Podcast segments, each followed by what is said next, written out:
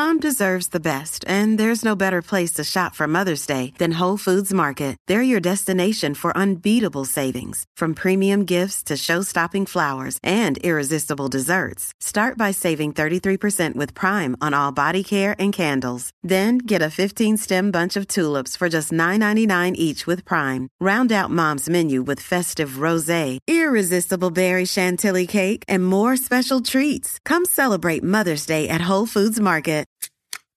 This is the Jabberjaw Podcast Network. Visit jabberjawmedia.com for more shows like this one. Today's show is brought to you by the BC Club. This is the best club you will ever join, but don't take our word for it. Here are some BC clubbers saying some amazing things. Ross Boomershine writes, This is the best club I've ever joined. Charla Hyatt says, Guys, this is the best club I've ever joined. And Jonathan Nelson said to this, said this to Jesus in a prayer. Thank you, Lord. this is the best club I've ever joined. And lastly, our own Devin Shelton writes, The guys made me join. Shit. But it's the best club I've ever joined. if, if you love this podcast, then join today. BC Club, where evil is clubbed to death and Jesus DJs EDM raves. Today's podcast is also sponsored by three different podcasts. If you subscribed and told your friends about PWNA, which is Pastor with No Answers, Break It Down, and The Unstoppable Badass, those are our three other podcasts that we do for drug money. If you're in debt, if you are in a bad place in life, if you have nowhere else to turn, then we are not the podcast for you. But if you like crazy shit, then check out PWNA, Break It Down, and The Unstoppable Badass today. You are now entering the Bad Christian Podcast.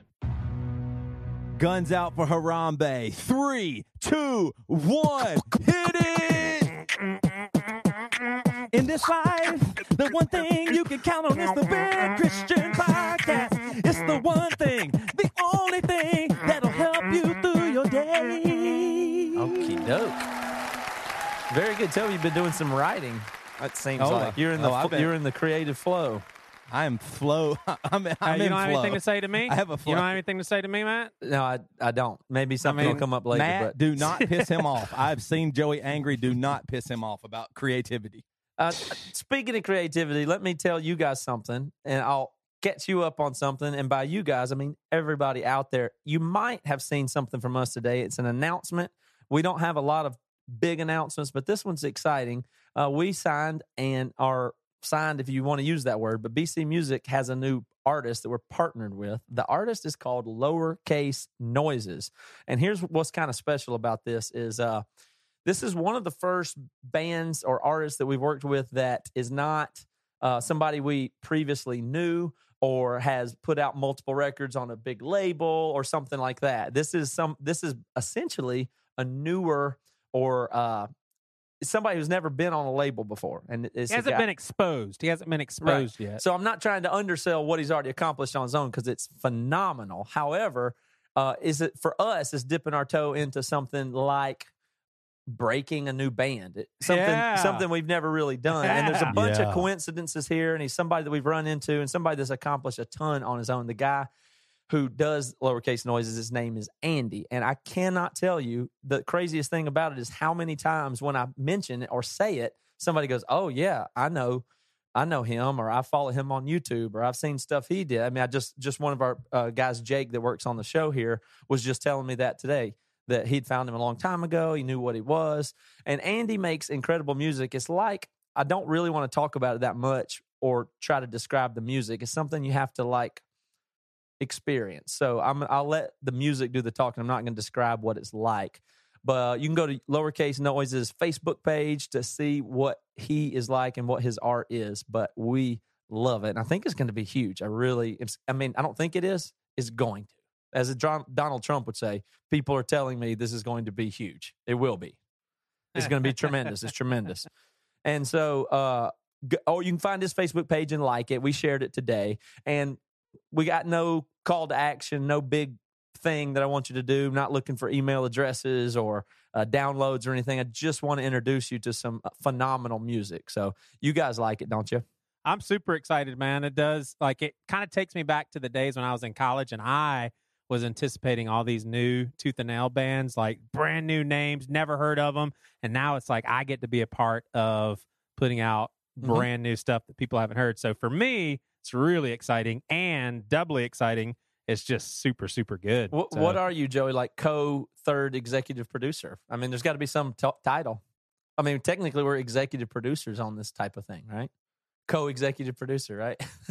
Yeah, yeah. Please put my name on everything. Yeah. Yeah, for sure. For sure. well, um, we're gonna hear, like I said, we're gonna hear more from Andy, and we'll have stuff and other stuff to feature in, in the near future. But I just want everybody to be aware that we're we as BC Music are moving on. We're gonna focus this next whole year on a bunch of good releases, um, but not a ton of new artists. But this one we're gonna focus on.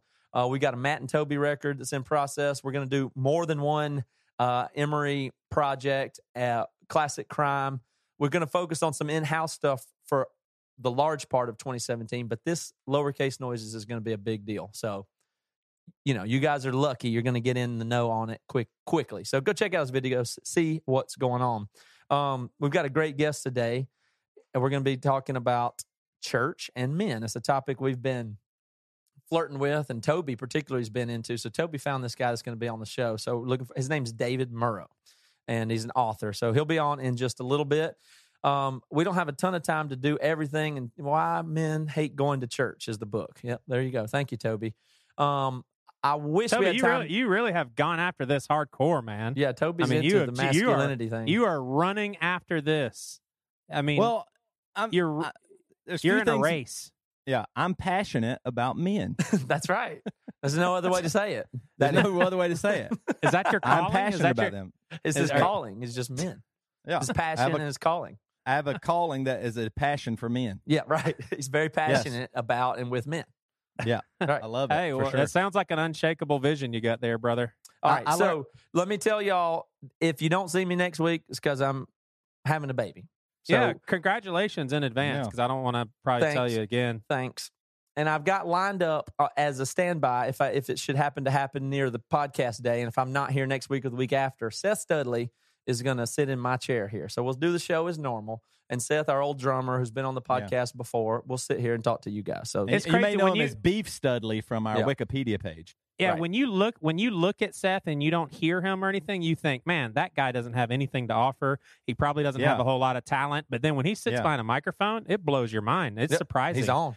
It's shocking just what Yeah. that short little guy can do. Hey, I want to tell y'all something real quick. Uh, I know we, we're going to be interviewing Murrow here, but uh, the, all this racial stuff is is crazy. What's going on in in the country? I know we've talked about it before, but I have to tell you that I actually saw something up close in a way that just it, it really blew my mind. All right, so y'all know that we've started uh, a house church on Sunday nights that you know maybe in time we will replicate in, in different parts of the country. But I'll I'll, I'll tell you this: there's there's got to be something good about when people get together every single night. Somebody cries. You got to be doing something right. I think. well, I- You don't care it- about it could be the spirituality or- opposite. Yeah, it they, they could do be that something's prison. going They do that in horribly, prison, horribly wrong. though. That's true.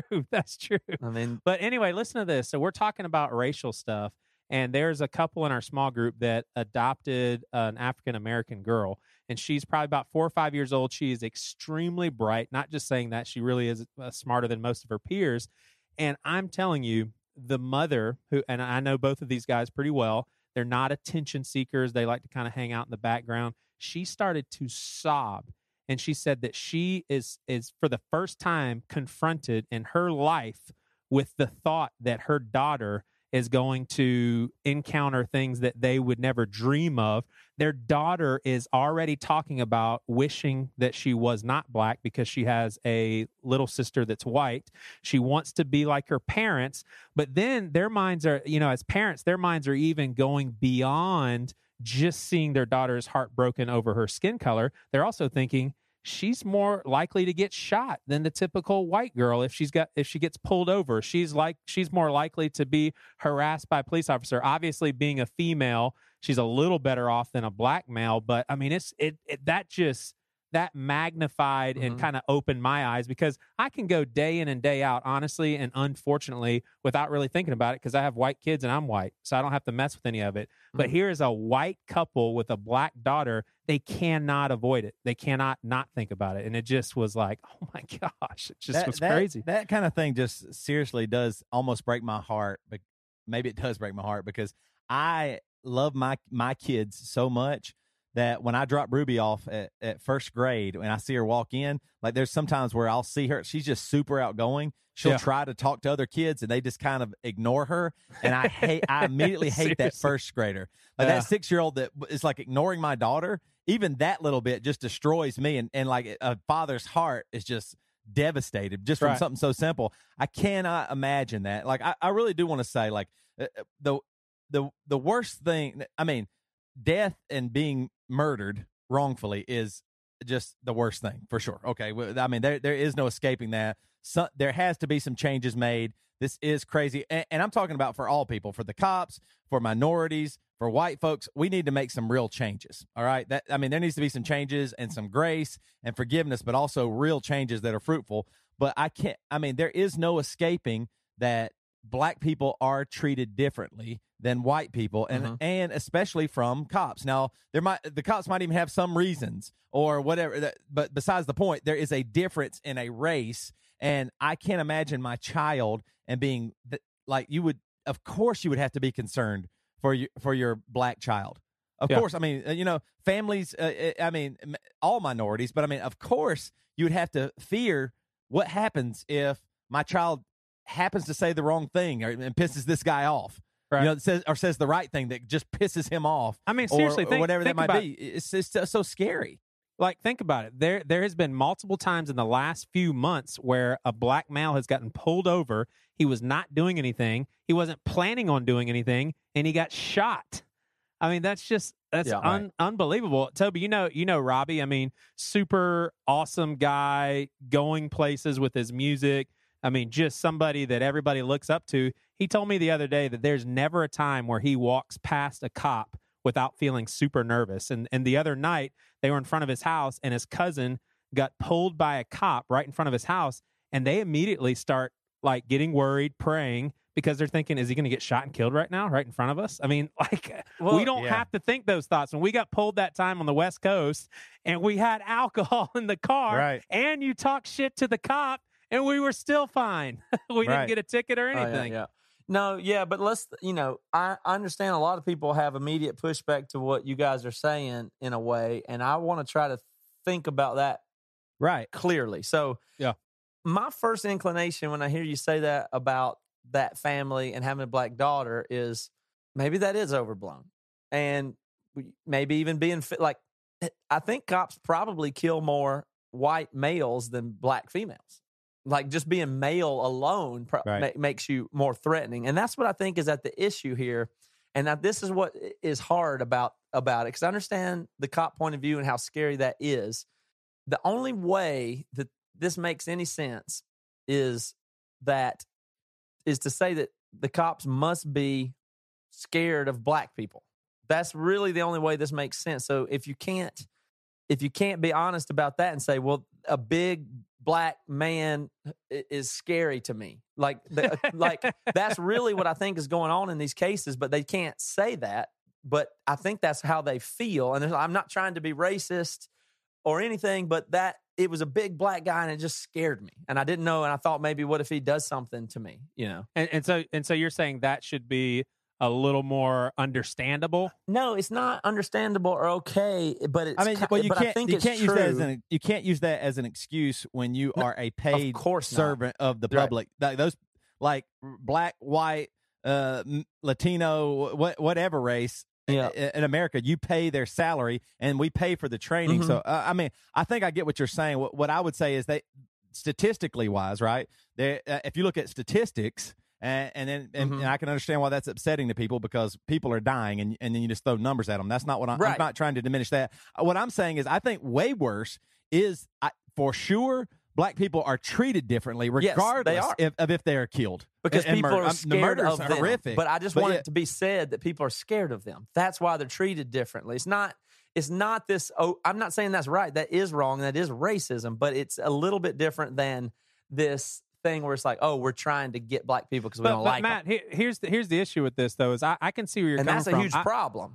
I, I want to give cops the benefit of the doubt anytime anyone, white, black, male, or female, is fighting against them, trying to resist arrest. At that point, we need to be like, okay, what would we do in that situation? We're we're afraid of getting shot, killed, Yeah. or something like that.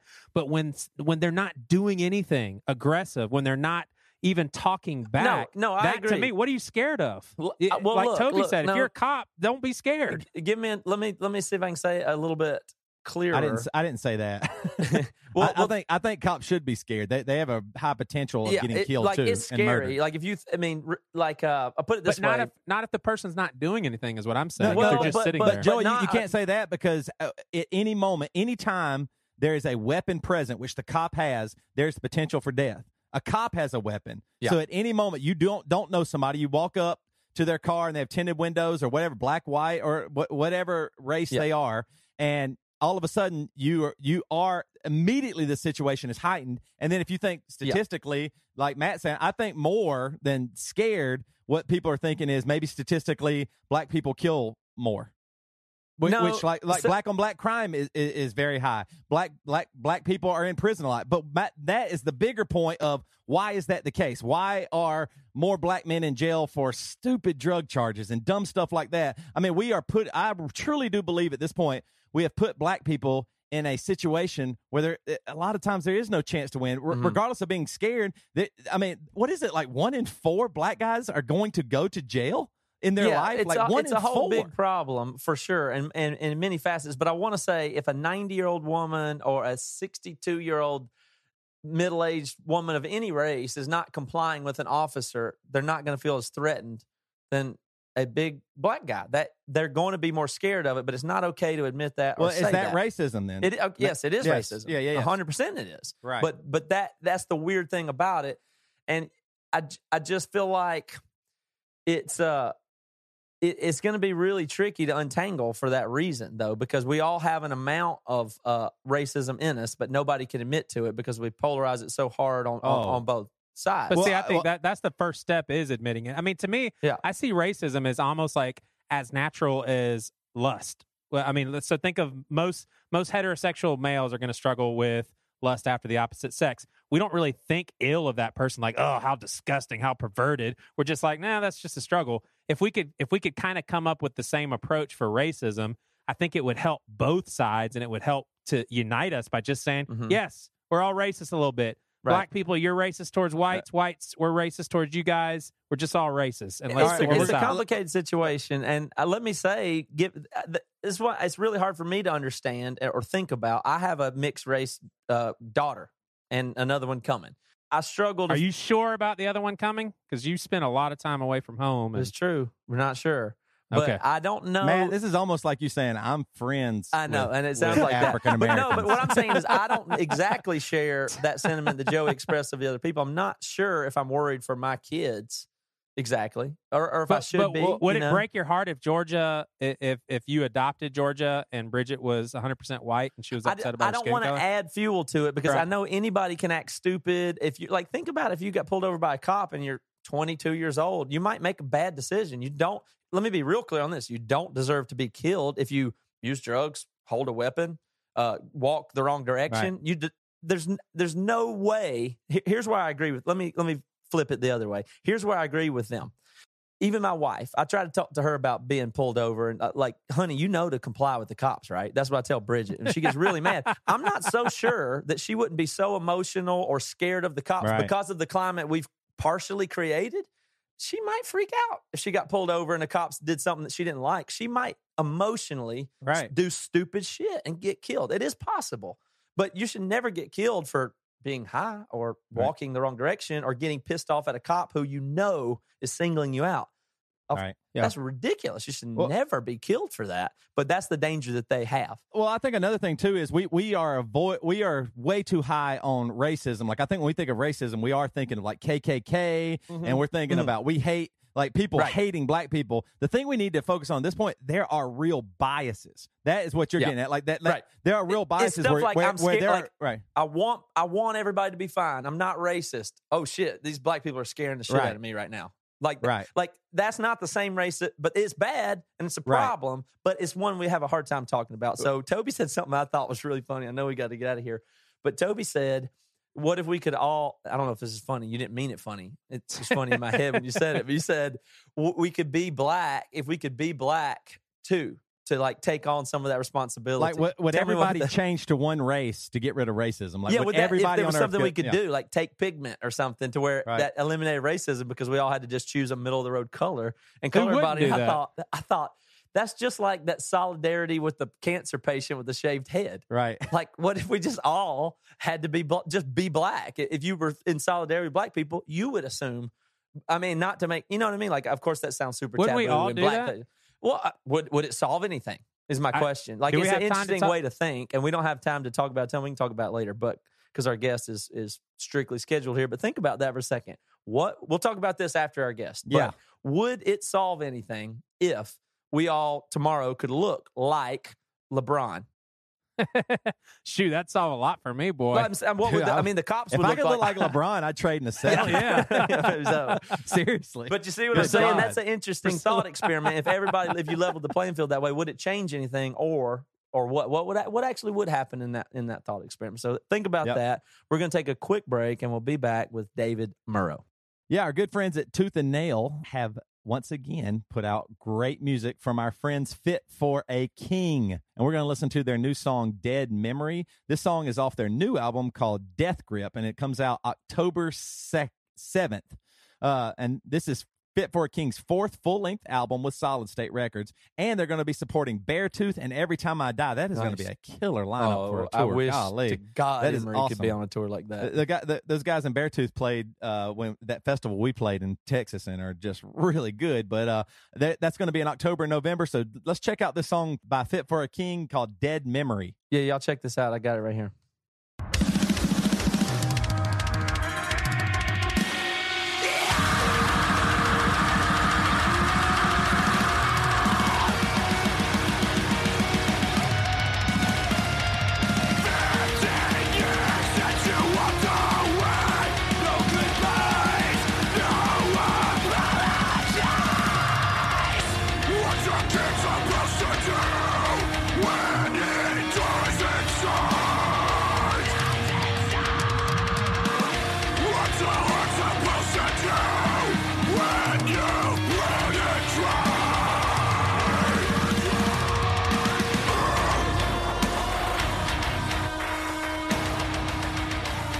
Me fade this song on down. That's the good stuff, man. Fit for King, great Love band.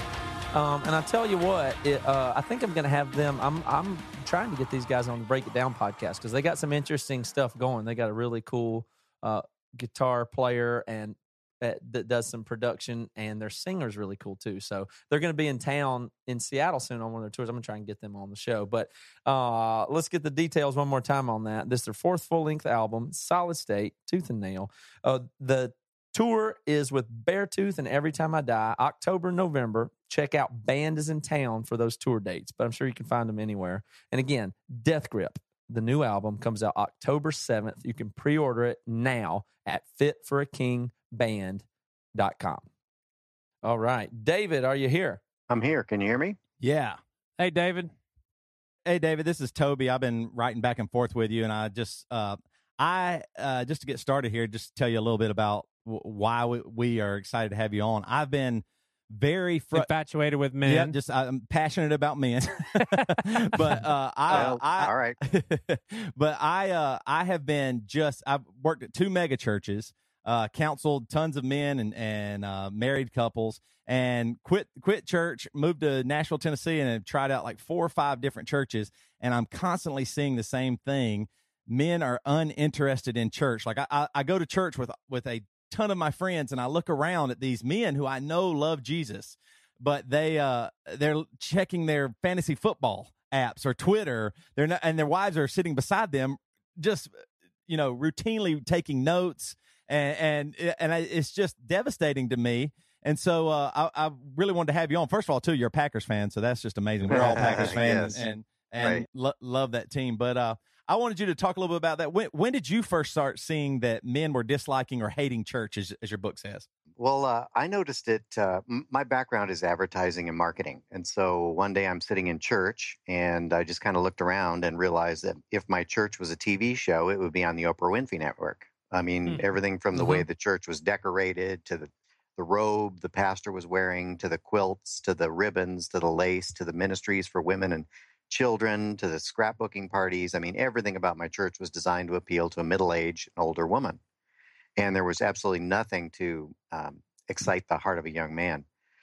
So, um, did some did a little bit of research and realized that this phenomenon has actually cropped up in the church over time. Uh, historically, you know, in the late Victorian era, there was a huge exodus of men from the church, and there was some really strong efforts in the 1920s and 30s to get men back. And we kind of rode a wave after the post-war baby boom. These men did come back, and now the tide is going back out, and the men are going out with it.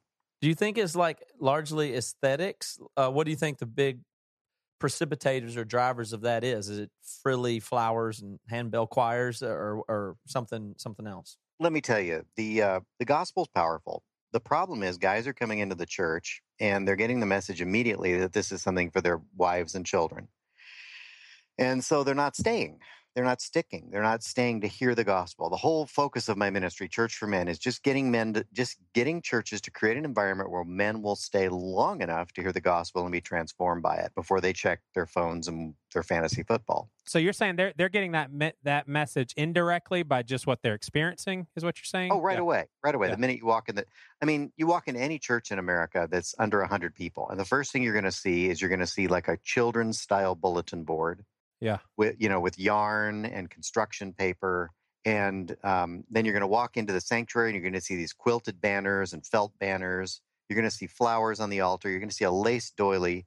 I mean, all the visual image. You're not going to Hmm. see a. You're not going to see a neon sign. You're not going to see a sword or a shield. You're not going to see anything that's going to appeal to the masculine heart. Everything about the way the church is presented is is saying that this is a this is an institution that's targeted at middle aged and older women, and the, and the reason is is because middle aged and older women are the volunteer force that keeps the machine going. If you don't have them, the church implodes. So they're the ones that chose the felt uh, layered thing cut out with a cross on it and the doves Yeah. flying. yeah, they made it. They made it because to grandma, that's beautiful. And and it, you know, some of them are very beautiful, but the problem is when a young man comes into that environment, he doesn't see anything that says this is for you. And men are extremely visual; they're very perceptive, and and we pick up on visual cues very easily. And so, you know, that's just the beginning. And then you can talk about, you know, the way Jesus is portrayed, or you know, the passivity of of you know what what we encourage, and you know, Jesus, we always preach Jesus the Lamb and never Jesus the Lion. I mean, we can go on and on. It's all in my book. But uh, talk about that passivity thing that you said there. That's a subject that that interests me a lot. Is how we, it's you know, in all of culture, it feels to me like we were reward. I live in Seattle, by the way, which is the one of the most passive places I've ever been. Passive aggressive, really, but we yeah. almost reward passivity, and I, I hate that. I hate that. What what? T- talk about that a little bit. Well, I think I think it's unintentional. Um, I think churches want men to be more active, but the problem is when they become active, uh, there's a tendency to kind of shut them down uh, because you know men make messes, and you know any any pastor who's been doing this a while knows that his job is is to keep the institution running smoothly. And this is not a knock on pastors. You know, pastors have a very difficult job to do. Thank you. they they don't you know they don't want the hassles that come from you know the last thing you want is some crazy guy overturning the missions fundraising table you know fashioning a whip and you know that sort of thing so you know pastors are caught in a bind their their their parishioners demand a well-run smooth running church that's peaceful and good for children but men are animated by other things they're animated by conflict and you know the desire for greatness and then these sort of things often get squeezed out in in institutional churches How how would you so even going back a little bit further than that? So what is your in, in your book you you talk about this as well, but men aren't just like warriors or love football and drinking beer and stuff like that. What how do you define masculinity? What what is when a church is looking to supply that for men? What what is what is your thought on that? Well, I mean, there's a full range of types of men. The the men who are to tend toward the more bookish and sensitive and musical already have a home in the church, because you know think about what, what- we do and think about the um, uh, behaviors we encourage. We encourage people to read their Bibles, to study, to share their feelings, to um, um, you know, sing praise to God, to play in the music band, to Hmm. play in the worship band. These are the these are the people that get the stage time. These are the behaviors that we encourage week after week after week, and these are good things. Um, I'm not I'm not running anything those down, but what I'm saying is that type of man who's wired that way already finds his way in the church. It's obvious to him the minute he walks in. Hey, this is very comfortable for me. Um, I, I like music. I like art. I like sharing my heart. I like, you know, I like the Bible. I like to read. I like to study. So, you know, that kind of guy, he's okay. So you're not denying that those are uh, traits that are acceptable for men. Oh no, no, I'm not being prescriptive. I'm Yeah. being descriptive. I'm Right. not saying that a man needs to be, you know, be able to, you know, uh, crush an iron bar between his hands and then he's a man. But what I'm saying is that that that the men who are already well served in the church are being well served in the church. What I'm talking about is there's a whole nother group of men Right. who are completely alienated by the church because the church does not encourage the behaviors that come naturally to them. Right. And and that's why we're seeing them, you know, Uh, on the sidelines. So this is a, a pet peeve of mine, but I've always felt like or noticed that the church and and, and it dovetails to, to to the issue of men. But really, the problem with that to me is that it seems like all churches feel like they have to have the lowest common denominator value for everybody, as in whatever is the most appealing to the most possible amount of people is what each and every single church has feels like they must appeal to versus have different churches, different communities appeal to different people in different ways. Yeah, you know, that's really true. I'm looking, and here's an analogy. I'm looking at what's happening in television right now. When you turn on CBS, NBC, or ABC, they are still trying to appeal to the mass market. So, what do you see? You see a lot of reality TV, you see a lot of really kind of lowbrow stuff. Mm-hmm. Yet, we're having this golden age of renaissance of quality television on cable, uh, you know, shows like Mad Men and Yes. um, and, and Netflix and, and Amazon Prime, they're winning all the Emmys, you know, because they're able to narrowcast. And I've always wondered why churches are not being more innovative in narrowcasting the gospel, and why why couldn't we do some do something where do a church where we don't build ourselves around a Sunday morning gathering focusing on preaching and music. because you don't trust the other people. You think you're the only one that's got it is the reason they do that. They think What do you mean? they think, well, our church is the best church, and so we have to appeal to the most people. They don't actually trust that we could do this one thing and trust the other churches to serve other people in other ways. You know, so no matter what, the people that are alternative or marginalized, or the, the all the people that are eh, not included in what they feel is mainstream are always alienated because Yeah. all there is is the CBS normal shows. I'm glad you used the TV example. I use that one a lot. They're all the Big Bang Theory it, it show. It's, Yes. it's it's all that. There's no. Yeah. They don't think they can do an AMC show like The Walking Dead. They don't feel like they could do that because they feel like this is me and this is my ministry and I need it to be for everybody. It's got to be American Ninja but Warrior. everybody feels that way about their own church. Yeah, you know, I think so. And one of the things that really discourages me about church planting is everybody's planting the exact same church. Mhm. Exactly. I mean- they they I mean, feel we like have- it's so we have- important. We have not had this much conformity in Christianity since medieval Catholicism. Yes. Come on, dude. Uh, mine is edgy, man. My, it's it's so true. But yeah, Joey, as a campus pastor, uh, what do you feel about the men in your church? Don't you? I mean, it, it is true in this book. Um, and, and let me plug it again. Why men hate going to church. We have David Murrow here. I just it is crazy. Like I work, Joey and I worked at the same church, and I just really couldn't take anymore because I felt like I wasn't being truthful to, in my wrestling with God. I actually felt like I'm selling a product and having to sell a product that I can't, I don't fully believe in. And I saw that in a lot of men too, Joey. Did you not see that? Maybe see that too? Men not being as interested as women. I, I saw I saw really good examples of both, honestly. So yes, I, I definitely vouch for what you're saying, and I think maybe our ch- uh, here I go proving Matt's point. My church is different, but it does Right. seem like our campus. It does. It did seem like our campus was full of guys that were just dudes, and they're just like, "Yeah, it is what it is. Right. I'm going to be a dude and bring my family." But yes, Toby, for sure, him and I both counseled a lot of guys that fit this description of just didn't give a shit. Let me ask you a question, D- Joey, and then I'd like David to weigh in on that. But if you really were designing your church, you're a campus pastor, if you really did just whatever occurred to you naturally, there might be a neon beer looking sign and the lighting would be probably pretty different. I mean, the way you would set up the chairs, like if you did what you thought you wanted, it would be vastly different than what you think needs to be done for this community, Yeah, true. right? Yeah, totally. So, but but why? But but why isn't it the way you want it to be? I'm not saying I know you have structure and hierarchy and all that stuff, but I mean, w- what are we making the decision based on? I think you nailed it. It's we're we're trying we're we're definitely trying to just accommodate The ma- masses of people, Yeah. and it's because we've got something that needs to be supported now. I mean, seriously, like if you if you digress now, and and these big churches that uh, David talked about, as far as they're all doing the same thing. If you start taking steps back now, and you start singling a certain you know demographic or a certain type of, of person down, well, then you start losing people. So I am with David as far as with the the church planting. Why is it all the same now? Like man, start new, different churches. And and every time we we say stuff like this on the podcast, we get emails of people saying we are. There's people doing it, but David, should we just make our? Should Joey just make his church look like a man cave though? Um, no, I think you guys are just nibbling around the edges. I mean, what I'm talking about is is why do we even why do we even have to build our Christian communities around a weekly music and preaching event?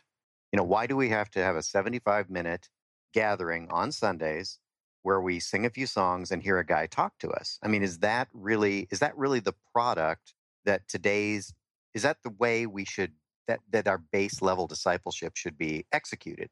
And I'm not speaking against that model. That model works very well for a lot of people. I'm not saying we should wipe that out. But you know, where are the innovators who are saying, you know, maybe what our church needs to be is a weekly gathering of men, and then and we meet, you know, at such a different place, and we do this and we do that. Uh, or you know, what if the discipleship, instead of being a guy talking to us, as we go through a series of ordeals or exercises that teach spiritual truths, sort of, like parables? You know, why are we not why are we not seeing this type of innovation? When we when we plant churches, we immediately plant another worship service, and then we hope that a church grows out of it. Eight times, nine times out of ten, it doesn't, and the church plant fails because we haven't planted a church; we planted a worship service. Yeah, I mean, ser- uh, uh, like G- Jesus and the disciples. Oh yeah, they didn't they didn't meet a lot and find a children's director and then find a building and decide what setup and breakdown was going to be like. They just traveled around being dudes, telling people about Jesus. Well, I think that was that was going to be my, my next question too, and I think you're answering it there. Was do men need to go to church? Like the system we have right now, if it is failing and not working, like if, if this was a business, then it would it just wouldn't make it. You know what I mean? Because it, it, like it's not a, if it's if your goal is to attract men and you're doing this poorly, then it that this restaurant would go out of business. But that that's what I don't understand. I kind of agree with you. I don't. I think people are scared of relinquishing some of the control that the church has had for so long. Like you have to have the leadership and you have to have this set set this this and this because if you don't somebody might end up doing something bad and I think that is what causes a lot of the fear of innovation. Do you see that at all of churches pushing back on changes because they're scared of what might happen, David? No, I mean, I think you guys are really assigning some sinister motives to. to and, and I, I really want to believe the best about church planners. I just think we're stuck in a rut. I think we saw what Rick Warren did and um, Bill Hybels did, and you know, we all want to grow that, and you know, why not? I mean, we all want to have influence. We all want to, all want to have a lot of people hearing the gospel, and I don't see that as a bad thing. I just think that there are so many people out there who need to know Jesus and who are never going to come to a worship service, no matter how hip the music, no matter how cool the sermon. The whole format just doesn't work. I mean, if you if you think about how we absorb information today in the 21st century, we do not sit and listen to lectures. Even in school, lectures are going away. If you go back to 1850 and you know the only way to to receive information was for a learned person to Mhm. stand up and speak to us. Yes. And maybe if you could read, you do read a newspaper. There are so many channels now for for for transmitting information. Yet we gather people on Sunday morning, and what do we do? We transmit information and we provide music for them. Well, guess what? I got music coming out of my everything. It comes out of my phone, it comes out of my computer, it comes out of my car. You know, the product we're offering was really cool in 1850 Yeah. Right on. it's it is completely obsolete today. It has been replaced by so many other things. So if we're going to gather believers for 90 minutes on a Sunday morning, maybe we should get down into the yuck of their lives and teach them how to be real with each other and do something that's more like actually the, the product that the church has right now is the, the ability to disciple personally. And I would just soon forego Sunday morning if I could just use that 90 minutes to personally disciple and be discipled and really get into Mhm. some people's lives. Mhm. And I, and churches realize this, and this is why they push small groups relentlessly, and that's a good thing because small groups is where you can get into each other's lives. But the problem is most people are so busy today they will give you one unit of time. Yep, that's true. Exactly. They'll give God one unit of time. And if you could get into a small group that meets on Wednesday night, or you can get into a group on Sunday morning that you're in and out real quick, most people are going to say, Hey, I'm already in the habit of doing Sunday. They got this great kids program. I'm going to go to church for 75 minutes on Sunday. I'm going to hear a relatively good sermon. I'm going to sing music that's not too bad. And then I'm going to go home. That's the path of least resistance. And they're not going to give you that second unit in most cases.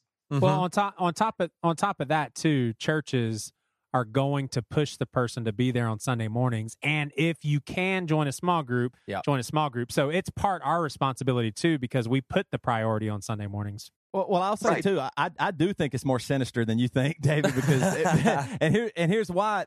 People, I was a small group director, and the problem with small groups a lot of times is they're just mini Sunday mornings, like tiny M I N I mini Sunday mornings, where a lot of times the growth doesn't happen because that, that once again it's that little bit of I believe the church has this control and proprietary uh fear like it that that something's going to be taken away from them. This is our this is our church and we're doing it this way and this is how it's going to go and small groups need to look like this and this this and this. And i don't think the innovation is allowed because what if somebody breaks off and does something crazy or what will it look like for our church if somebody ends up being this way or that way or whatever you might want to be i do think that's a little bit worse and i'll say a sinister in this and just i'm going to quote here from your book you were talking about the church that you were attending you said that year the church that you were going to conducted 104 regularly scheduled church services, seven special services, 250 adult classes, 600 committee meetings, 1,000 small group meetings, and ran through a $750,000 budget to produce exactly zero new adult followers. That sounds sinister.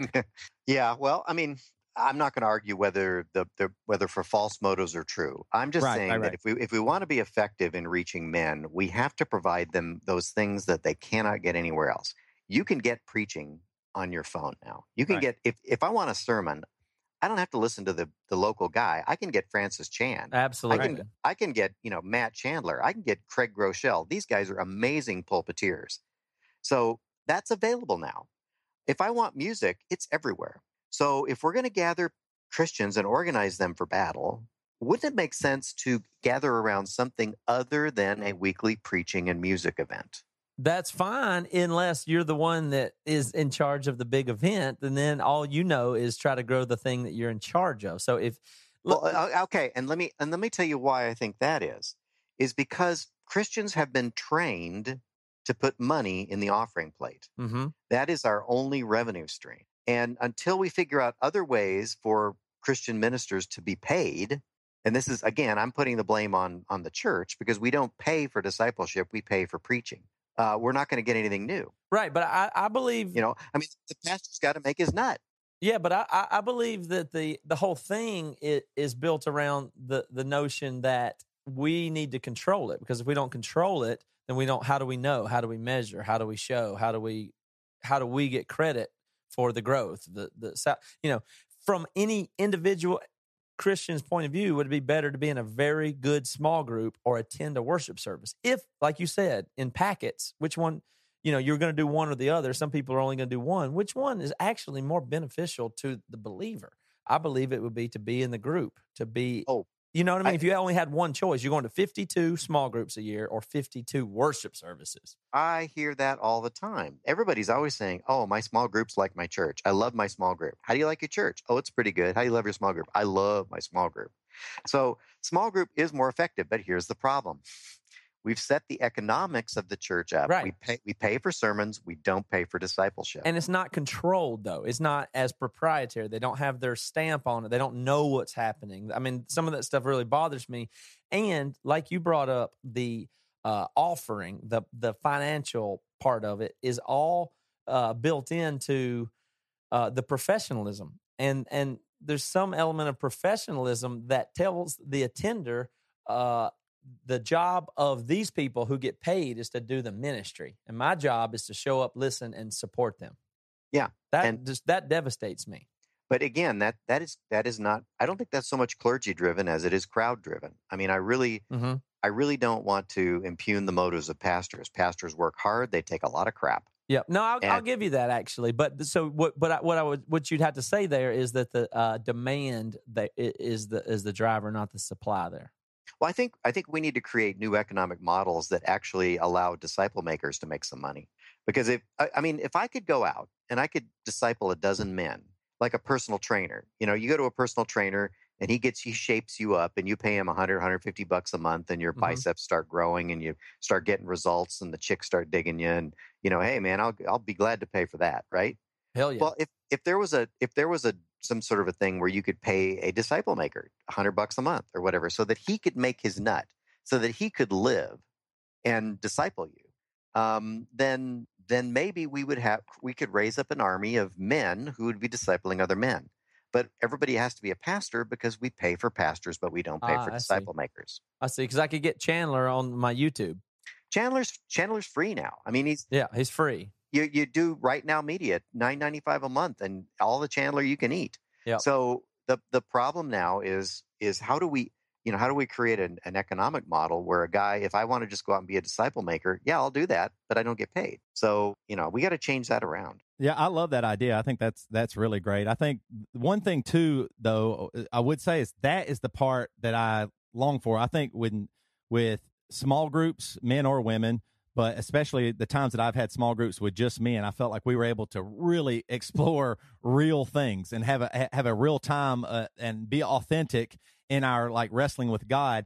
And so I think one of the other things that, that hurts churches is I believe that is the wrong time for that. I actually think, like you said, you only have a nugget of time that you're going, you're willing to give. I think I, I would love it more and more. And, and maybe this goes to back to your point of using YouTube and hearing just phenomenal preachers. I really do want to hear more teaching about the Bible. Like I want to, I, I really think of church as this is my time to learn about Jesus. And I want somebody to just uh, destroy the scripture and just, you know, just open it up to me like I never have been before for all the bad things. You know, I worked at Mars Hill for all the crazy stuff that Mark Driscoll did. What he was a phenomenal preacher. Like he could open up the word in a way that I I had never even been able to explore before, and I thought that was so valuable. Sucks that he he kind of went off the deep end, but at the same time, uh, I, I think that is also turning men off. I see men uh, constantly every service I go to. Like it was so funny. I went to four different churches, and they all ended up talking about brokenness and being tattered and torn. I was like, okay, I know, I know that we, I know that we feel that way. I know that, and that's a real feeling, and we need to mourn that feeling. And we've gone through bad stuff, but I do feel like as a man, and, and women often too, uh, we want to move past some of that stuff. Like Jesus is offering freedom, so I think we're kind of. Do you ever see that hiccup with pastors trying to be too emotional, causing men to turn away? You know, you're right. Um, the, the the pulpit is probably not the place for that. Um, we, our church kind of went through that about six, seven years ago. We had a couple of counselors come on staff, and every single message was about was about brokenness, and it just got to be. I mean, we were just navel gazing like you wouldn't believe, and eh, you know, it was it was a little much for the guys. So, you know, I agree. You know, men do need to recognize they are broken. They do need to accept their sin and the blame and all that stuff. But the place for that is in a small group. It's it, with other guys who can say, you know what, here's what I did, and then it's real. And and you know, you know, I I think it's much more appropriate in that venue than it is from the pulpit. It, it's it's interesting to me. I, I just I, I will say this too, and I, I know we're running we're getting close to time here, but uh, I just want to say it's the reading your book. It was so refreshing because so many people when they when that when I was talking about this on the podcast, whatever, just said, "Hey, read this book, read this book." And I was like, you know what, I'm gonna just try that. I'm gonna really just take these recommendations, and I thought they were all just awful. Like every single one didn't address the issue. It was all like a a, a, a gospel sales uh, book like that all that they weren't trying to talk about men and like real facts or stats or anything it was really Right. frustrating it, it went to hey you know what but jesus lo-. it always went back to that you know men Yeah. are, are leaving the church because of this reason but you got to go to church and I, and I like what you're saying I, that that is a the next step we're we're seeing this more and more is that innovation is going to it's going to thrive because the church has become almost especially I think some of the mega churches, but the church in general has kind of become like the Walmart of you can just get everything here. It's not that great. You don't really like it, but it's it's pretty easy. And so I think w- with innovation, you're going to see it more and more with technology and stuff. Just branching out and doing more and more. Are you seeing that with the work that you're doing? That you're able to reach more men and connect, not even in person. Well, yeah, technology is helping and it's also hurting.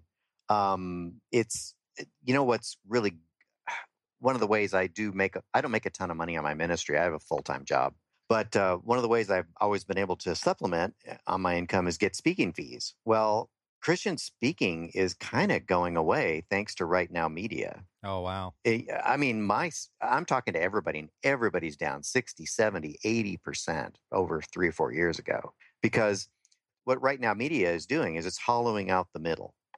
Um, there, you can still get $500 speaking gigs, $300, $100 speaking gigs, right? If you're cheap, you can still get the, you know, $20,000 if you're, you know, um, Joel Osteen or if you've, you've got a national platform. But what's getting hollowed out is the middle guy, you know, the guy with three or four books, guy like guy like me. Those calls are just going away because why would you hire a guy, bring him in, put him in a hotel, feed him, you know, buy his plane ticket when you Yeah. can just turn on Right Now Media and have the best preachers in the world? Yeah. So, you know, I, it sounds like sour grapes, but on the other hand, I'm thinking, you know, maybe this technology could be a way to get some really good men's discipleship materials out there. One of the things I'm trying to get uh, produced right now is I want to produce a series of three or four minute videos that are allegorical in nature. They're just modern day parables that teach men, that teach kind of a basic catechism of men's discipleship. Um, all the men's ministry video series are, you know, 30 minutes of talking heads. That doesn't work with men. What what works with men, and I do this on my men's retreats, is I just go up there and I just put them through a series of exercises, through a series of questions. I hide things in the room. I make them, you know, pee in a bucket. I make them do all this stuff, and then then I then I just turn to them and I say, "What was the spiritual lesson?" And it is absolutely incredible what comes out of their mouths. How God speaks to these guys and shows them the spiritual meaning of these these exercises I put them through. And then, you know, they and what it does is the guys emerge from the weekend with a set of common metaphors that they then use with each other throughout the years. They say, "Hey, man, you're just peeing in a bucket," or whatever, and they are they're able to exhort one another because I gave them these metaphors. So I want to put that on video, you know, so that we can send this around around to lots of churches, and and I want to make these videos without words so that we can send them to the third world because all the growth in the church right now is in the global south where don't, people don't speak English. So, you know, I've got a lot of ideas. I've got a lot of, I probably have more ideas than I have life left. Mhm. But, uh, you know, I really do think we've got to have a different approach to men because, you know, the gospel's powerful. Men need the gospel. Men love the gospel when they understand what Mhm. it means. I agree with that. And they do want to follow Jesus. This has been really great. You got to clue me in though. What is the peeing in the bucket? What do we learn from that? What's the metaphor? Well, you got to come to one of my retreats. I love that. I, nothing, nothing better than peeing in the yard or a bucket or somewhere other than the toilet. I'll give you a little insight. I did a men's retreat in Ohio last month. And what I did is I put five, I had the group, five groups of men, about 12, 15 men in each group. And I said, all right, the group that is able to fill the bucket with nothing, with nothing too, but right? bodily fluids first wins 100 points or whatever it was. And so we had guys spitting in the bucket. We had guys, but they quickly realized there was only one way they were going to fill the bucket. so I had them fill the bucket. And then here's what I always do when I get to the end of my exercises. All right. I said, all right, what did God tell you through this? What's, what's the spiritual meaning of this? And they're all laughing and everything like that. And they came up with some really incredible stuff. And so you just got to come to one of my retreats. That's awesome. I, I cannot. I, I'm certain that has never happened at a woman's retreat. Well, no, I did. Here's the thing: I didn't tell them to pee in the bucket, but they Right, figured it right. out. So, you know, I mean, it it's just when you when you kind of let men, when you kind of set men up, get them talking, Right. and you kind of just let them teach each other. It's just amazing what God comes up with when you don't control the message. Yeah. All right. Well, David, thank you so much for joining us, man. This, we've been very enlightened here. You guys can check out his book, who are listening right now, Why Men Hate Going to Church by David Murrow. I highly recommend this book. It was a very good read. Page nine changed my life. and how do people uh, find out about your retreats that you Yeah, put just go to churchformen.com and there's a contact link. It goes right to me. Sweet, Sweet. man. All right, Awesome. David, thank you. We appreciate Yep. it very much. Thank Thanks you, for joining us, Thomas. man. We're- I- if if you didn't catch this, we're live on the air right now. So we'll circle Oh. back and, and catch up and uh, send you the link to this podcast. But thank you for joining us today. Yeah, good. I'll I'll put it on my uh, Facebook page. Visit. That's another thing to the listeners. Uh, I'm real active on Facebook. Just go to ch- Facebook slash Church for Men. Awesome. Thank you, David. We Awesome. appreciate Thank it. Thank you. All right, guys. Talk to you later.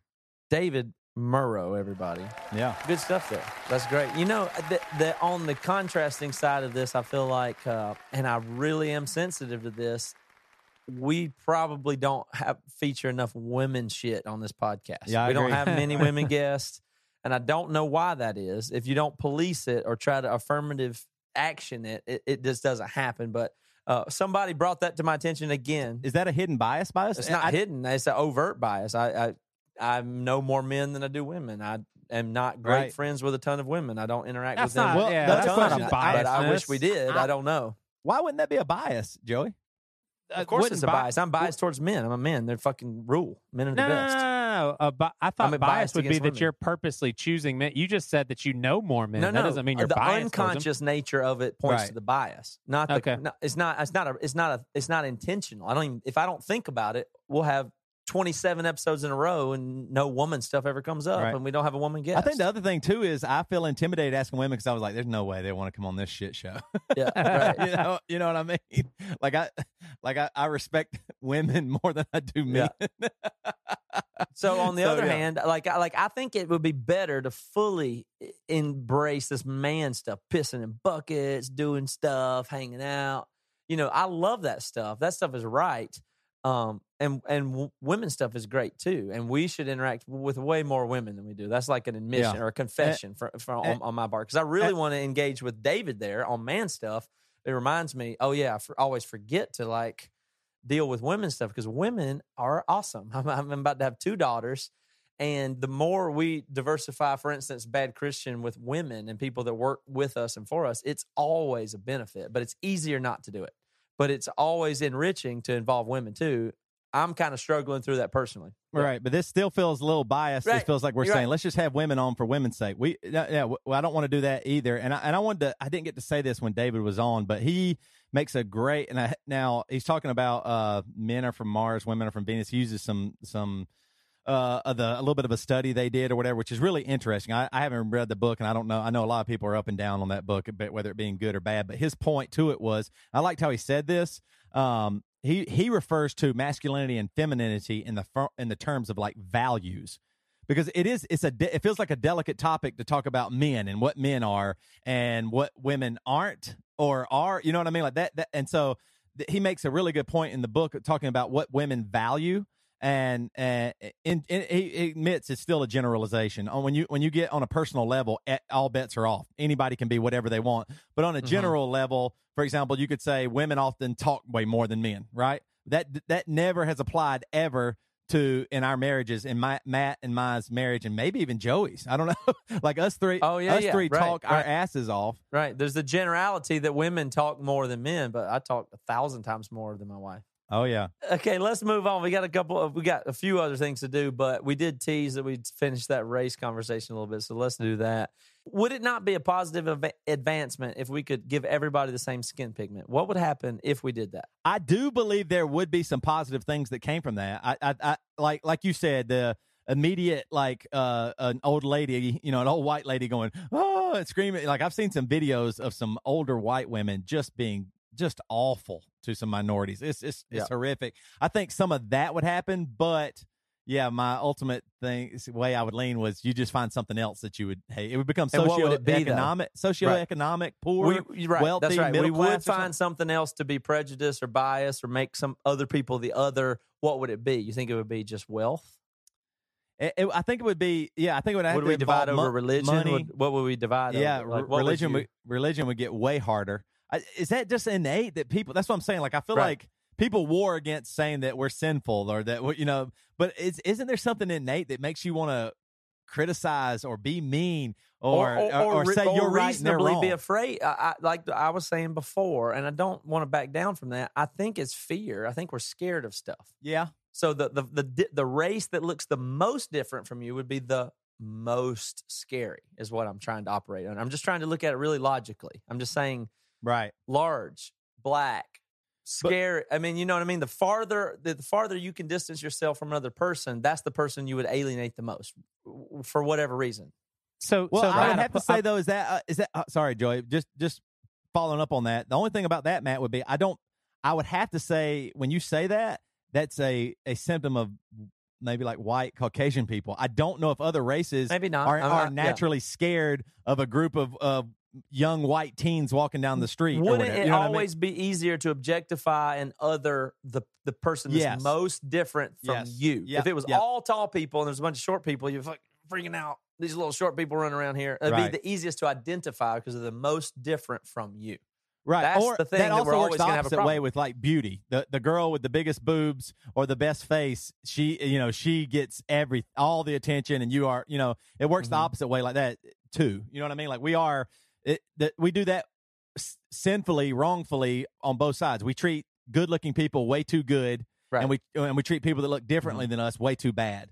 Go ahead, Right. Joey. I'm sorry I Something interrupted like you. that. Well, I was just going to ask Matt, apply that to yourself personally. Like, are are are there people that you can think of that are so different that you have a heightened sense of fear, Oh, or yeah, you hundred percent. If I go to another country and they're speaking another language and they're doing this and I don't understand stuff, I, I mean, it's terrifying every time huh? I mean, you're not you're not afraid. You, because I don't know what's going on. are you uncomfortable or scared? Like you're Scared. you're scared they're going to kill you? Are they are they going to rob me? Are they going to lie to me? What are they going to do? I don't understand what these people are doing. What's Okay, going on? what what about in America? The more different they are from me in language, height, color, dress, culture, I'm going to be more scared.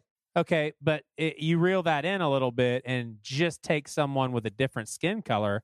I don't think you're scared. I'm more scared than not. Your marriage is Jack. Then If somebody looks just like me, I'm less scared of that person because I think I can understand them. The more they're different, the scarier I am going to be. I think you have to clarify that in certain situations too. Not in other situations you wouldn't be. I mean, like that. I've got black friends and Asian friends. I'm way more comfortable with. Than, eh, I would Friends, say There's there's, the, the friends is the key word there. You know Right. it. so you're okay. Gotcha. Okay. I mean, if you if you go to India and you see people behave in ways you don't understand or not familiar with, and they look different than you and dress different than you, and they're what are they doing right now? You're you're going to be less. You're going to be more uneasy. I'm not saying it's good. I'm just saying that's the way it is. Yeah. So I don't know what it would be, but even if we leveled the playing field again, we would find the next most thing that's different, and we would put the full fury of Right. I'm scared of this people now. As, as I don't know, I, like I, I'm I'm afraid that there's some built-in. You could call it, uh, you know, human depravity or whatever. I'm afraid that we're always going to make other people the other, no matter what. If you could make us more similar, we'd find the differences and and polarize them. Is what I think we would do. Well, well, how about this? Uh, just as an example, uh, you know, uh, all, there's tons of races that are cops. It's not just white cops, right? And I would say majority of cops are good people. Tons of races and and male and female. I should clarify that. So there's male and female. All all races are are allowed to be cops, and I would say majority of cops are good. But I think we all, regardless, have some bias against cops. Going, oh, uh, damn it! I wish they weren't. uh, I don't like the, the he's gonna she's going to give me a ticket. He's going to give me a ticket. Whatever it's going to Yep. like. We have a bias just because they're wearing a blue uniform.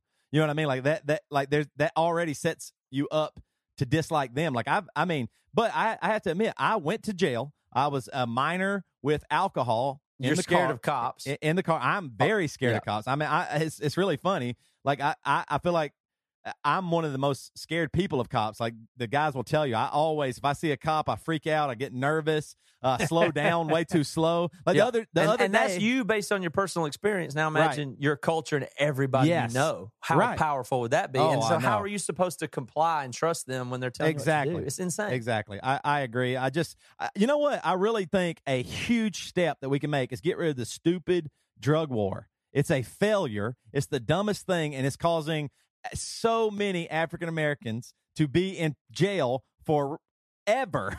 like it's unbelievable, It's and it, it sets a, it sets cops up in a bad position to have to go try and bust somebody for a little bit Yeah, of that's what their training is. It's that's the 'cause that's stupidest what we thing in the just what world. we've trained them to do. So we'll Uh, work of course, on legalize drugs. I got into a. I, I think I told y'all that, but I got into a humongous argument with my dad about legalizing drugs. He's like, it was implying that my kids would do drugs if they legalize it, no matter what they would do drugs. And here's my point: they're probably going to do drugs anyway.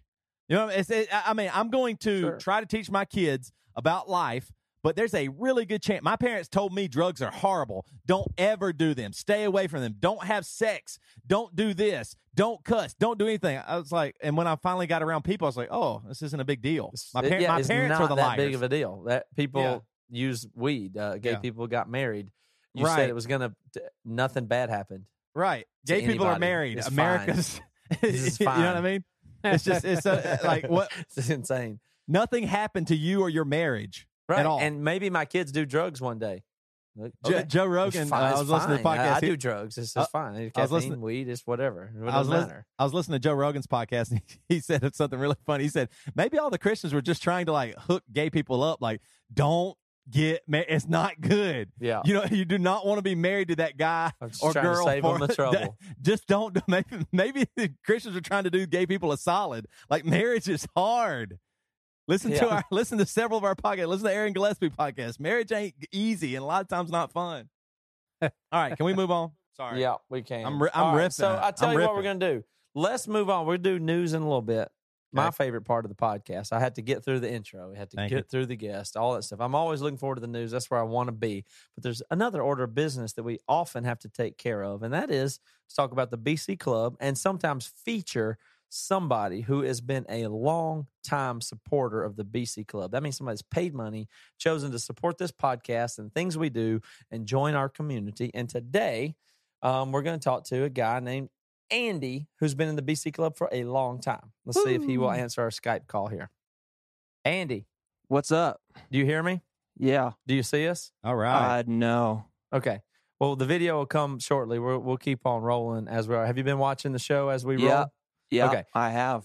Okay. So and I have Andy, things to say if I can, but I'll Well, you will let me mouth if I finish, and then you can talk next. Andy. Okay. Yeah, Okay. Andy. So Yeah. Andy is a BC Club member, and he has been for how long? Andy, your turn to talk. Oh, uh, some early 2015. Wow. Okay, Yep. so here's the interesting thing about Andy.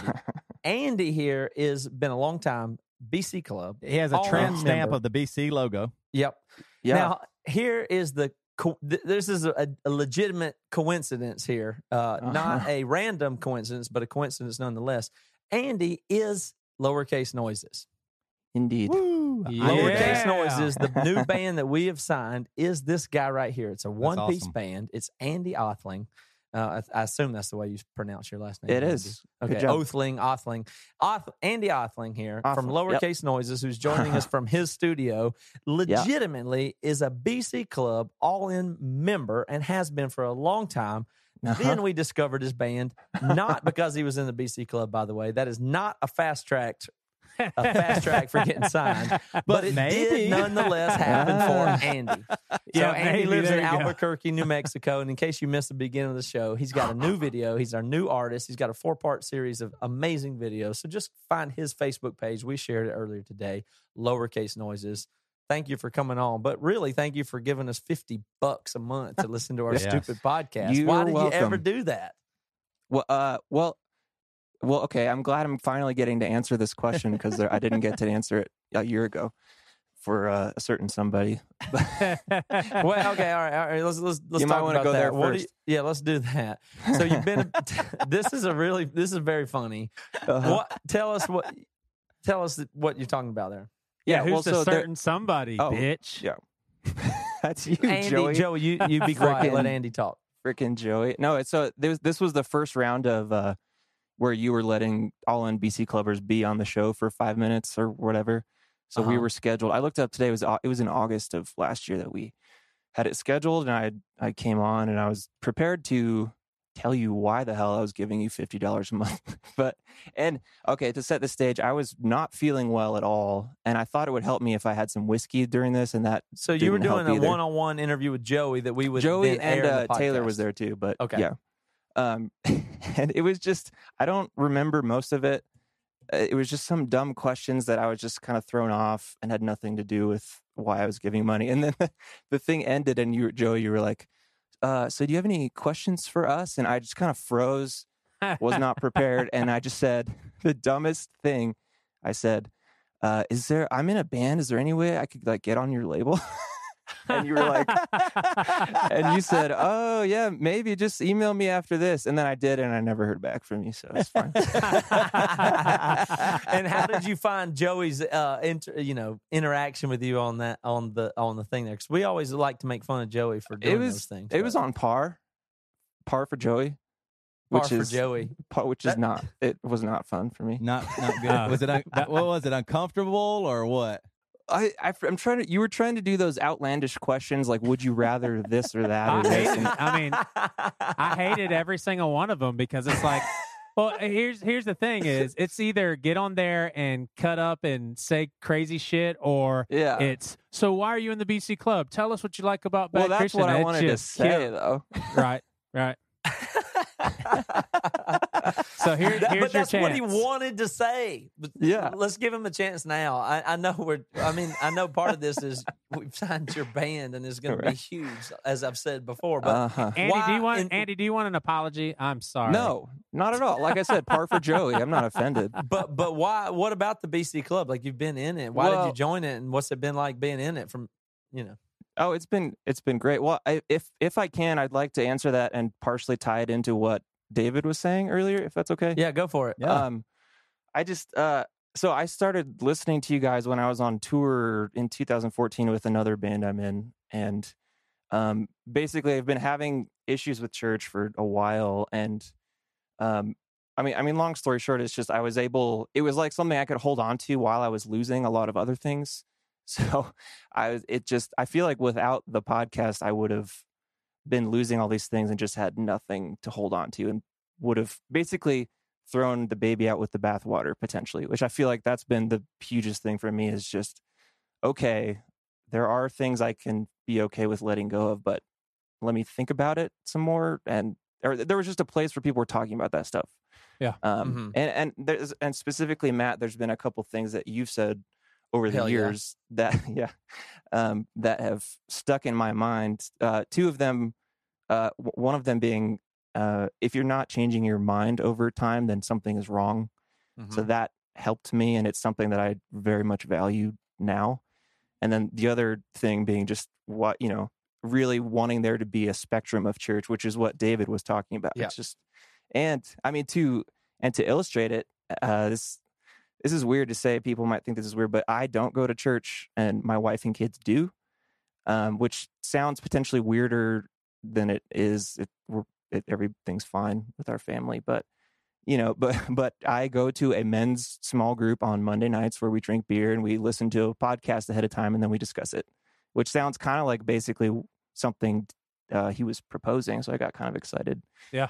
hearing that, and uh, you know, it's some sometimes we come and we listen to a liturgist podcast and we come and discuss it. Last night we listened to one of the Robcast episodes with uh, Peter Rollins, which was cool, and we just sit around and drink beer and talk about it, and it's the best thing that I've experienced in a you know spiritual way. So that's why I'm in the club, and that's what I think about some of those things. So there you go. That's awesome, Andy. That really, really is good. You know, and it it means more coming from you because you have a nice studio and microphone. yeah, yeah. Same as yours. right, I know.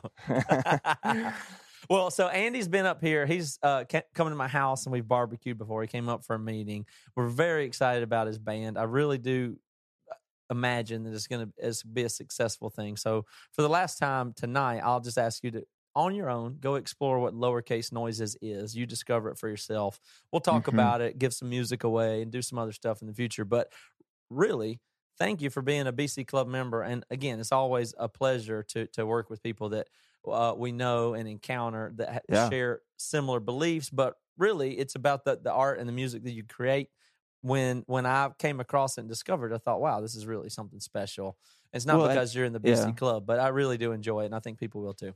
Well, and that's one of the things I value about because I wouldn't touch any other Christian label with a 10 foot pole, honestly, purely because they themselves and the audiences they create really don't leave room for people to, like I said, change their ideas. You know, listening to Aaron Gillespie talk about losing gigs because he said fuck, and Michael Gungor losing gigs because he said uh, Genesis isn't literal. Uh, You know, that Mhm. stuff. I'm just like, I don't want that. I don't, I don't want that at all. But I mean, you guys and your audience are primed to I mean, hell, if I pulled a David Bazan and was an atheist, that would probably be really great for you guys. It'd be a value add. Yeah, Yeah, it'd be hell huge. Yeah, who, who cares about your soul? But it'd be great yeah. for our label. It'd be move Just unit. sell some sure. Yeah, records. it'd be good. but I have I have the freedom to do that with you guys, and I that's what I like. So Dude, All right, we're really Andy, we're going to let man. you go because we got more important Yeah. things to do. And you know what the more important things are? I'll let you I announce it. do, and I'm going to be tuning back into it once we're done here. What is the most important part of this podcast, Andy? The damn news. All right, see ya. I love that guy.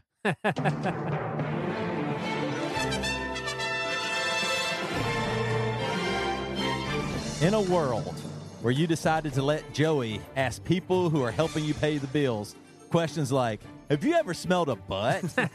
My name is Toby Morrell, and this is the What's damn worse, news. A burp or a fart?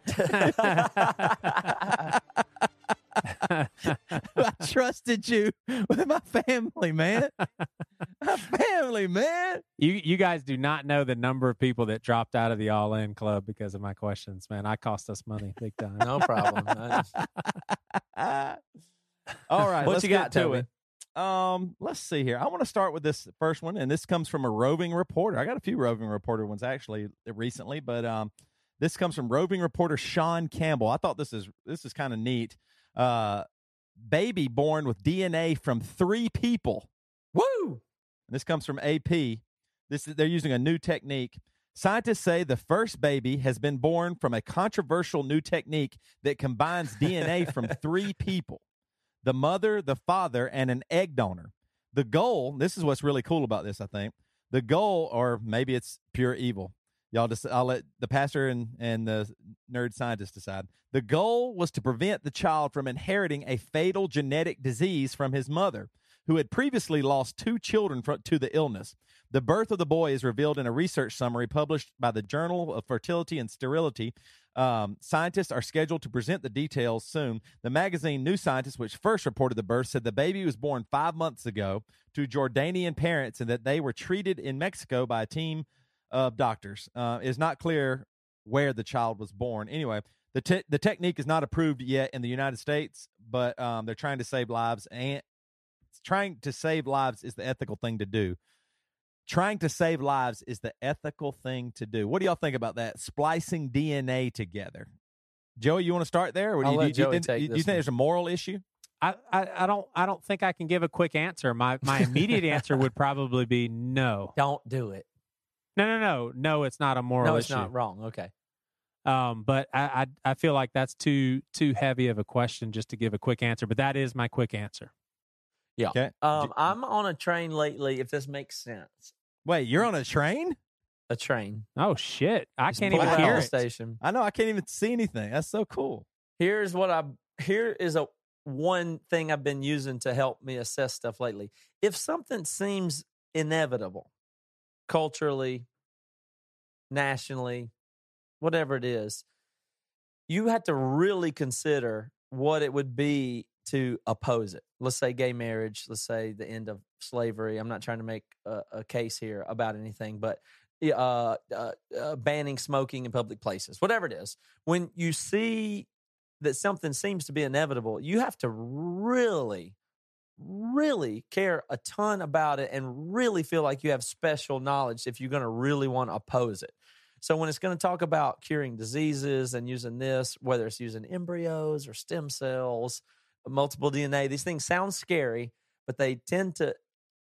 It usually these things that we talk about on the fringes, especially Christian from the outset, tend to take the fearful route and say no, no, no, no, no, and then it usually comes to pass, and then it's totally fine. You you know, I'm not saying there's not things to oppose, abortion. Um, there's there's things to oppose for sure, but when something seems obviously inevitable and the whole cultural train is going a certain direction, I mean, you got to really think about it before you're going to like, Yeah. wh- why are you going to waste all this time opposing something that you're probably going to lose? And you might, in the end, you usually look looking dumb, like you were the last holdout. Yeah, it's fine. Right. And I think that with bioethics, that's going to be the way it is. If we can save people, eventually you're going to go, oh, I was the guy that was saying don't. Right. That was weird. I think it'll, I- it'll I mean, I don't know. I think it'll all come down to when it happens to you personally, it'll just get more and more like you know what I mean? Like right. thi- and when it like- comes to you personally, it yeah, you'll just go, well, Yeah. yeah. Can we? Can I have a baby Right. that works that The- doesn't die? Yeah, I want to do that. right. You just will. Yeah. I mean, uh, right now, like if that happened, if you knew one of your kids was going to die in the next six months, if you didn't do a treatment that infused other people's DNA, you would Yeah. go, yeah, do it. Well, it's playing God, but so is But- everything. I mean, so, I mean, the playing God argument is a goofy one because it's like, well, what about when we put made eyeglasses? Right. What about when we, you know, when we started doing IVF? What about? I mean, right. every right, right, everything along the spectrum of using technology to improve human thriving has been accused of playing God. And we're- uh, it, Right. doesn't. Everything is. Yeah, yeah, totally. It's funny too thinking about this. Like, it. I think it's easier. I know this sounds crazy. Maybe it doesn't sound crazy. What do y'all think? Do y'all think it's easy for people to be okay with it because it's DNA as opposed to like semen? You know what I mean? Like, uh, you know, I'm I'm being serious though. Like, you know, if they said, "Oh, well, you can avoid a baby doing this because oh, just put this other person's semen in you or use this other person's eggs." You know that Mhm. that feels weird. That DNA, nobody really gets it. Oh, some helix thing. Oh, yeah, I don't shoot that in me. I don't care. My, it's like a vaccine, right? Like you don't you don't ever you don't think about DNA necessarily being like something from a. It is from another person, but it's not the same as like eggs and semen. I guess. Yeah. it's a little bit easier to swallow. Meaning that technology is getting better and better to where you won't even understand it. and You'll go, okay, whatever. You know what I mean? I like love- it's it's not gonna. love matter. how it's I love how it's eggs and semen for you and not eggs and sperm. That's funny. Yeah. And Toby said it's easier to swallow. Sorry. it's just worth pointing out. I know everybody else already called it. I didn't want to have to bring it's- it up. I'm just trying to acknowledge the reality that you said it was easier to swallow. I don't, I don't know what else to do. You're a sick bastard. Toby. Well, I- I Toby know. said it, not I Matt. I know. I didn't say it. Y'all I'm just are- acknowledging what everybody in America is thinking when you Y'all are- it. y'all are. Let's y'all are- uh, let's y'all are let that. terrible Uh, I think that'll have to be the end of the news based on t- that. That that might have to shut it down. We're trying to keep on time.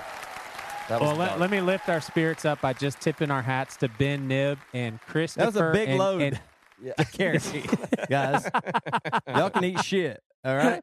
but uh, Ben Nib and Chris and Kate Abbott, they have been supporting us for a while at a huge level. I almost feel like I shouldn't even reveal the amount of money that they have given us because it's embarrassing to us. But we want to thank you guys, Ben, and then Chris and Kate, for being a part of the BC Club at a level that's just unspeakable. It's unimaginable. Yeah. Toby, can you close us out with the blessing?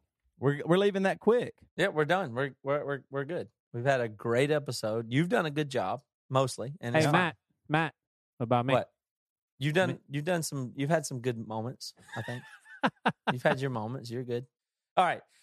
Bad Matt, Christian Podcast. Matt, go to the, whoa, whoa, I'll real- tell you what, quick. go to the bcclub.com if you want to find out more about what it is we do. Go ahead, Joey. I just wanted to say congratulations, eight pounds, 21 inches. Uh, Bridget texted me. Oh, she already had the baby during the podcast. Yeah. I told him not to disturb me. Yeah. I said, I said, I didn't think about the dadgum baby coming. I told her, listen, I'm doing the damn podcast. Please Well- don't bother me like you always do. Well, congrats. You- are you beauty. telling me that she already gave birth and Instagrammed the photo? I'm looking at Yeah. pictures on Facebook right now, man. Oh shit! Man, it's so uh, beautiful daughter, Matt. Beautiful daughter. All right, get us out of here. I got to get down to the hospital. Lord, in, in your hands, we receive this baby and thank you, Father, for this precious gift that we will try to take care of. Amen. Amen.